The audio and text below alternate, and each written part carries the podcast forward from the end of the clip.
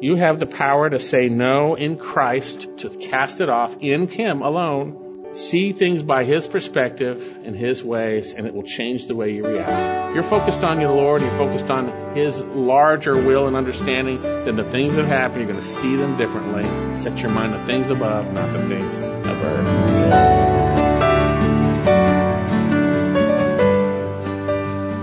Welcome to this Monday edition of Equipping the Saints with Greg Lundstedt, pastor of Equipping Bible Church in Greer, South Carolina. And Greg, today we'll continue our look at Colossians. Yes, we will, Dave. And we're in the middle of a wonderful passage in which we're looking at how to put off the old man as believers, how to put off sin, and how to put on Christ. Well, would you turn your Bibles with us to Colossians chapter 3? And we're looking at verses 8 through 11. Well, thanks, Greg. Now, if you want to listen to today's broadcast again, just download our new free app from the Apple App Store. You'll find today's broadcast, archived broadcasts, as well as more about this ministry and our teacher, Pastor Greg Lundstedt. Now, let's join Greg for today's message. But if the spirit of him who raised Jesus from the dead dwells in you, he who raised Christ Jesus from the dead will also give life to your mortal bodies through his spirit who indwells you. So then, brethren, we are under obligation not to live according to the flesh. For if you're living according to the flesh, you must die. But if by the Spirit you are putting to death the deeds of the body, you will live. So here, we're to stop these things and take them off like a filthy garment. That's an example. Now, if you missed it, this is not a suggestion. This isn't God suggesting we do this. It's actually an imperative command. We're to be doing this and it's God's will for us to do so. So in addition to these sexual sins in verses 5 through 7, what are we specifically to do? Notice the list. But now you also put them all aside. Anger, wrath, malice, slander, and abusive speech from your mouth. Paul gives no leeway for a specific pet sin or sympathy for a specific temptation. He firmly commands these Colossians and us to put them all aside. All. Every one. Do not let them live. Cast them off like a filthy garment. And we'll see how to do that in a little bit. And notice he gives, I believe, two different groups of these sins. He gives the internal fleshly attitudes, anger, wrath, and malice, and then the external manifestations, slander, and abusive speech. So we're to lay off, kill off, first of all, what? Anger. We're all familiar with that, right? We live in an angry world. We've all been angry. People are angry. Don't get your food in time with the fast food, they get angry. Someone cuts them off, they get angry. People get angry. Angry for things don't go their way. The term anger here is orge. It's from the Greek word. We all know what that means, right? We know what anger is. And we know that it comes in the context of our desires that are unfulfilled. We want something, we don't get it, we get angry. You see that in James 3. It's a settled heart condition of anger, and we're to set it aside. Galatians 5:20, it's a deed of the flesh, it's not of the spirit. God isn't doing that. There's no place in the believer's life for anger, even when it's justified. We'll talk about this. Even when we momentarily get angry at sin and injustice. By the way, and you will, if you see evil, you see wicked things happen, it can make you angry. That's not sin. But we can't handle it. In James chapter 1, the anger of man does not achieve the righteousness of God. We need to get rid of it. We need to give it over to the Lord. Let Him take care of it before the sun goes down. Ephesians chapter 4 verse 26. Be angry and do not sin. Do not let the sun go down on your anger. And that word anger there is not the word orge, it's parorgismos, the alongside anger. If you're even irritated by nighttime from that which you were angry earlier, you are then going to give Satan a place and do not give the devil an opportunity. Don't go to bed angry or irritated. Let the Lord take care of it if it's a righteous anger. If it's unrighteous anger, then confess it. There's no room in the believer's life for anger in that context. We're to put it off. We're to see in the context of God's word and who God is, the circumstances that are angering us rightly, and we're to put it off and let Him deal with it and trust Him with it and go to Him and rely on Him and renew our hearts and minds, as we'll see. You see, when we're not renewing our hearts and minds and we see God wrongly, we're going to get angry. You remember Jonah? Jonah got angry because God was saving sinners that he hated. Jonah got angry because God was compassionate. And Jonah's anger led to depression and almost tried to commit suicide. Chapter 4 of Jonah. You can look at that. Unresolved anger leads to harm. It leads to hatred. It leads to murder. Jesus said if you're angry with your brother, it's as good as you've murdered them in that context. Matthew chapter 5. So for believers, we should put it off. When someone says something we don't like, we gotta see it rightly. We'll see later on, we should be forgiving. If anyone has anything against anyone, we should put it aside. Doesn't mean we don't deal with things rightly in the body of Christ. Doesn't mean we just let sin go. But love covers a multitude of sins. I gotta let Christ take care of that. I'm in Him and I'm gonna trust Him. So as I'm tempted or if I've yielded, I confess it and I tear it off like a garment and I stop. Are you struggling with anger? Stop the struggle.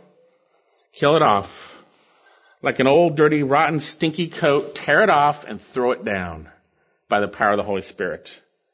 Say no to your flesh and say yes to the Lord. You can say no to that. You can consider yourselves dead to sin if you go to Christ. You have no power saying no on your own. But if you go to Christ, you'll be set free. The Son sets you free. You're free indeed. You're to put it off. Look at Ephesians chapter 4 verse 31. You see, God's word should be renewing our minds and helping us understand that we got to throw this stuff off. It's wrong. We used to live in it, but now don't be that way. When you get angry at somebody, you got to give it over to the Lord. Confess it if it's wrong. If it's righteous, give it over to the Lord. Ephesians 4:31 let all bitterness and wrath and anger and clamor and slander be what? Put away from you. Don't hold on to it. Don't live in it. You know what? that takes humility. You got to humble yourself. You got to give it over to the Lord. Because we hold on to anger because someone did something to us or didn't do something to us that we wanted to, or whatever it might be. We get irritated. We got to give it over to the Lord. He says here, and be kind to one another. Here's what we should do. Tenderhearted, forgiving. Hey, they did something to you, forgive them. Forgiving each other, just as God in Christ has also forgiven you. So then, we're to take off anger like a dirty garment and throw it away. Throw it down. Get rid of it. In the power of the Holy Spirit. And notice the next one. It says wrath. This is anger's wicked stepsister. The term here is thumos. And it speaks of an outburst of anger or a fit of rage. It's also a deed of the flesh. In Luke chapter 4 verse 28, we see that after the Lord Jesus shared the scriptures in the synagogue in Nazareth concerning him being the fulfillment of those scriptures, that we see that all the synagogue, when they heard these things, were filled with thumos. They were filled with rage. And they got up and cast him out of the city and they wanted to kill him and throw him over a cliff. But Jesus passed through their midst. Think about this. You can call it road rage or road wrath, right? People get cut off and it's like boom! Angry right away. And guess what? We get tempted too, don't we? He wouldn't be telling us to put it off if it's something we couldn't get tempted to do and yield to it. Put it off. It's wrath. You're in Christ. Your flesh screams for an outlet, but Christ has set you free. Be thinking about Him. Be trusting in Him. Be relying on Him. It doesn't fit who you are. Throw it off like a dirty coat. Forgive Him. Let it go. Again, Ephesians 4. Let all bitterness, wrath, anger, clamor, and slander be put away from you, along with all malice.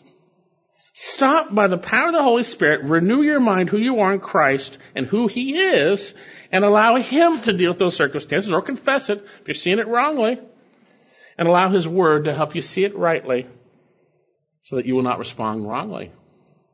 What's the next one we're to put off here? What's the next one? Malice. The term malice, kakia, speaks of an evil disposition meant on doing harm.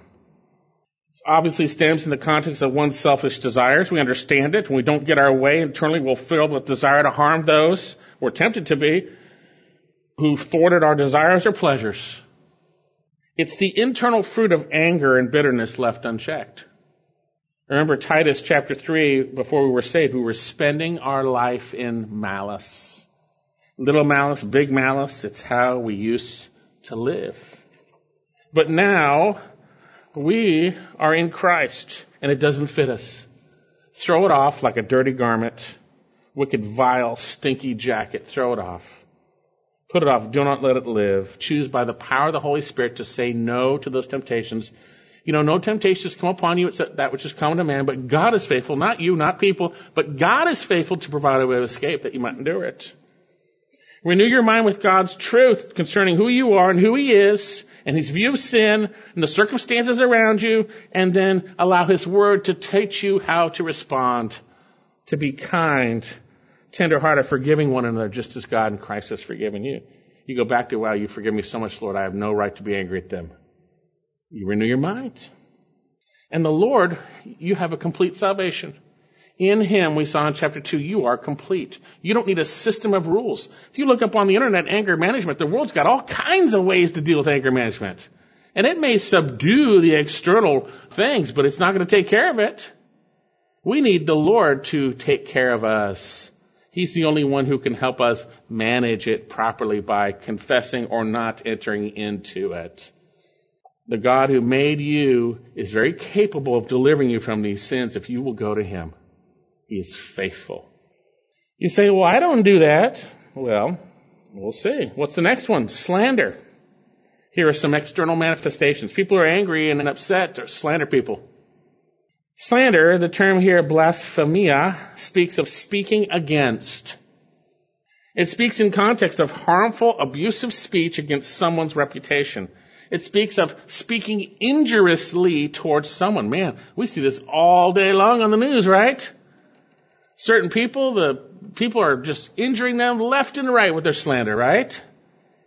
It can refer to defaming or dishonoring someone's reputation, insulting, speaking evil, it's wicked, slanderous speech that is intended to injure, insult, or dishonor. It's translated malign actually in Titus chapter 3 verse 2. And we are commanded to malign no one as believers, right?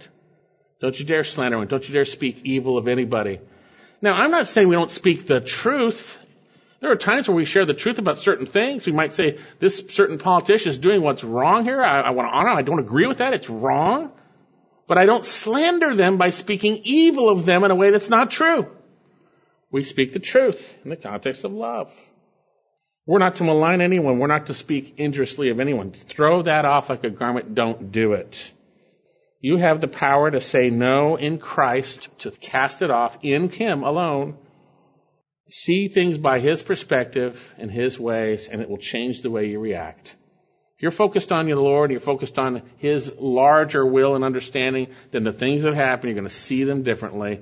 Set your mind on things above, not the things of earth. Notice the last one here. Abusive speech. It literally means filthy or obscene or dirty speech. Lay it aside. You know, if you've been saved as an adult, you know what that is. Every other word was a bad word at times you know, at work, it's all like that. If you have, if you have a job in the world right now, you're going to hear it. Hear it in the movie. Well, you're going to hear it. But we as believers, we've been changed. We shouldn't be speaking that way. It shouldn't be that way. Put it aside. Don't let it come from your mouth. We're to pull it off. Ephesians 5 4. Then there must be no filthiness, silly talk, or coarse jesting, which are not fitting, but rather the giving of thanks. Gotta let God's word convict you. So then we're to metaphorically, in a sense, take these sins off like a dirty, vile, stinky garment and throw it to the ground because it doesn't fit who we are. And it's not by some list or some human being's power, it's by the power of Christ in us. Now, we see here in these sins here, one last time I'm going to read Ephesians 4, 31 again. Let all bitterness, wrath, anger, clamor, slander be put away from you along with all malice, and be kind to one another, tenderhearted, forgiving each other a lot of these sins come from not forgiving. Now, if you're not capable of forgiving, you've got to examine yourself. The Lord shares this to Peter in Matthew chapter 18. We should be forgiving. We need to let things go. The word forgive means to let it go. It doesn't mean we're doormats and we allow sin to reign all over the place. No. It means love covers multitude. We let it go. Now, there's certain times, certain places in Scripture we have to deal with sin. We see that. It's not being let go. But for us, we're to put this stuff aside. These things come from an unforgiving heart. Titus chapter 3. Let's turn there actually. Titus chapter 3. Now, this is going to be a statement to speak of how we're to behave with the government and also with one another. And it's a reminder. Titus 3. Remind them to be subject to rulers and authorities, to be obedient. Hey, We're to obey the government. We're to obey the rulers and authorities. Now, that's not what they cost you to sin. That's no, you don't. Not speak of Jesus, no, but we're to obey. It is God's servant. We see that in Romans chapter 12. It is to punish evildoers. Okay? We're to submit and obey. And then we are to humbly pray. If we want our government to change, we pray about it. We see Paul telling Timothy that he doesn't desire anybody to die in their sins. We see that. But we're to be praying for our leaders that we might be able to live a peaceful and quiet life, which is good and acceptable. We need to pray for them. He says to be obedient, to be ready for every good deed, verse 2 of Titus 3, to malign no one. I read that earlier. To be uncontentious, gentle, showing every consideration for all men. Boy, that would make life easy for the police officers in the millennium, right? Everyone's treating everyone nicely. He says here, for we also once were foolish ourselves. We were just like them. Disobedient, deceived, enslaved to various lusts and pleasures, spending our life in malice and envy, hateful, hating one another. But when the kindness of our God and Savior and His love for mankind appeared, He saved us. We were like that, but we've been saved. Don't act that way. Don't act that way. Colossians chapter 3, verse 12. You can go down from our passage just a little bit. We're going to get to it, Lord willing, next time. And so, as those who have been chosen of God, holy and beloved, put on a heart of compassion. Tear off those sins like a dirty garment and replace them with the character of Christ. Put on a heart of compassion, kindness, humility, gentleness, patience, bearing with one another, and forgiving one another. And then notice this. Like I said, does anyone have a complaint with anyone? Well, the passage says here, whoever has a complaint against anyone, just as the Lord forgave you, so also should you. We're to put these things aside by the power of the Holy Spirit. Anger and all its evil relatives. Don't go there. Don't give into it. Hopefully next time you're tempted to be angry or you fail, you'll be convicted and you'll confess and set it aside, trusting the Lord to help you deal with that circumstance His way rather than your way. Hope you do that. If you fail, confess. Saw that earlier. Some angry situation happened. The people confessed and they hugged each other and forgave. Praise the Lord. Confess. Present yourself to Christ. Put death, sin to death. Strip it off like a filthy garment. Now at this point, as we continue, notice in verses 9 to 11, we're given a powerful motivation to obey these commands to not live a life that is contrary to who we are in Christ. Indeed, we're going to see we're to stop lying to one another or living a lie in contradiction to who we really are. And we're to put it off. Verse 9, Colossians 3. Do not lie to one another since you have laid aside the old self and its evil practices and have put on the new self who is being renewed to a true knowledge according to the image of the one who created him. He begins with this statement, do not lie to one another. And we know in scripture we're not to be lying. We know that in Revelation chapter 21 that there are no liars are going to be in heaven. They're not going to be in the new heavens and new earth. No liars. We know that Satan is the father of lies and a murderer. But we, by and large, as believers, we're not living a consistent, ongoing life of lying. So what's he talking about here? Some commentators say here that he's just speaking of another list, thing on the list. Stop anger, this, this, and this, and lying. But as I look at this, is that the case? As I looked at the grammar of this, I think it weighs against that interpretation. You say, what do I mean? Well, first of all, the list of things that we just read in verse 8 are all in the aorist tense. What does that mean? They're all stop it right away. Stop this thing. Boom, boom, boom, boom, boom. Stop it. Okay? Stop A, B, C, and D. Put it off. And if he wanted to add lying, he could just stop lying. Could just add it on the list. So why does he do this? Inspired by the Spirit. You see, in verse 9, we have a new verb introduced in the present tense. Stop your continual habitual lying. Okay? That's interesting. You might even have in your notes NASB, stop lying. Okay? Now, obviously, we're not to lie, but is that totally what he's saying here? I think he's introducing a new command based on what's going to come forth here. So what do I mean? Notice what he says. Literally, do not lie to one another or stop ongoing lying to one another. That's the body of Christ. Kind of interesting here. Do believers walk around lying to their brothers and sisters all the time? I don't know. If, I don't think outright they do. I think if they were, maybe they're not saved. So what's he talking about? You can literally say this, do not continue lying among one another. What does that mean? I believe he's saying when you do these things, especially in the midst of the body of Christ, figuratively speaking, you're living a lie. You're living a lie that's opposite of who you are to be. You have put off the old self and you put on the new. This is not who you are. And when you act this way and live this way, it is in total contradiction to who you really are. I think that's possibly what's being said here. So he's saying, stop it. Stop doing that.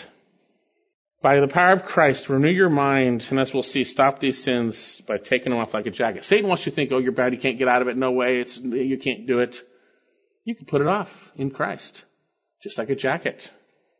So why would we put these things off? I think it's supported here. That what I just mentioned, I think is supported. Certainly we don't lie. We should stop that absolutely. But I think it's supported by the context. Look at this. Do not lie to one another or stop lying to one another don't be hypocrites. Don't be something you're not. Since you laid aside the old self with its evil practices and have put on the new self, which is being renewed to a true knowledge according to the image of the one who created him.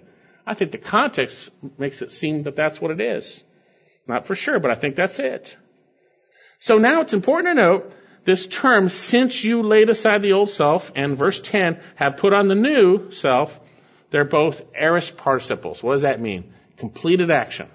It's happened. It's a done deal. That's what that means. If you've died with Christ, your old man is dead and you've been laid aside and you've been raised with Christ, you become a new creation. Don't live a lie. It doesn't match who you are to be an angry, wrathful, bitter, slanderous person. It doesn't match. Throw it off like a garment when you're tempted. We're going to be tempted, by the way. Say, I'm not tempted well. Guess what's coming? We're tempted. So here, positionally speaking, in Christ, our old man, now this says the old self here, but it says old anthropos. It's the old man. It's a terminology Paul uses to help us understand something. You see, positionally speaking, when we, before we were saved, we were in Adam. Our old man was sinful and a sinner. And bound in sin, we see that that brings about death, leads to death. But in Christ, grace reigns to eternal life. You see, our old man, when we believed in Jesus, was crucified with Christ. We have, in position, died to sin, and we are now raised in newness of life in Christ. That's the argument he's going to make. Romans chapter 6, and let's go there, or I'll read it for you. Romans chapter 6, and this is the argument he's making here. Romans 6, 1, what shall we say then? Are we to continue in sin that grace might increase? Because wow, God's grace increased when sin increased. Should we just keep sinning up? May you never think that way. How shall we who died to sin still live in it? Romans 6, 2. Now verse 3. Or do you not know, do you not know something that all of us who have been baptized into Christ, placed into, identified with, have been baptized into his death? Therefore we have been buried with him through baptism into death, in order that as Christ was raised from the dead through the glory of the Father, so too we might walk in newness of life.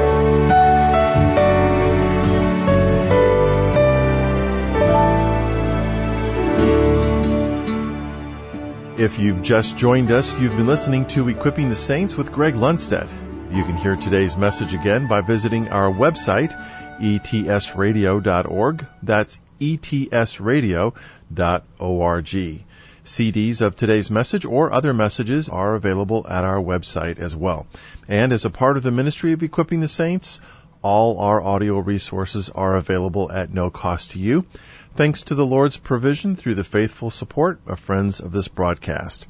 To order your complimentary CD, call us toll free 1 800 596 9144. That's 800 596 9144. If you prefer to request your complimentary CD by email, our email address is contact at etsradio.org. Greg, as we wrap up this broadcast, what's our takeaway? Well, Dave, our takeaway is simply this. If you're a believer in the Lord Jesus Christ, you need to stop living a lie. Well, what do I mean by that? Well, as we've seen, if we are living in contradiction to our new nature in Christ, we're living a lie. You see, we should be renewing our minds and putting off the old man and putting on Christ. Now, we're not done with this wonderful passage, which really shows us how to do so, so make plans to join us tomorrow for our next edition of Equipping the Saints. As we close today's broadcast, here's an important message from our teacher, Greg Lundstedt. Hi, this is Greg Lundstedt, and it is my great privilege to study and teach the Word of God and to share it with you each day on this radio station. And as you listen, I want to ask you this question Has equipping the saints been a blessing to you? If so, would you prayerfully consider coming alongside us financially? You see, your financial partnership with us is so appreciated. So, on behalf of the team here at Equipping the Saints, we want to praise our Lord and thank you for your prayers and financial support. Well, thanks, Greg. Now, to partner with us, call us toll free 1 800 596 9144. That's 800 596 9144 or if you prefer to send a gift online, our web address is etsradio.org. Well, we hope you make plans to join us again right here for another edition of Equipping the Saints.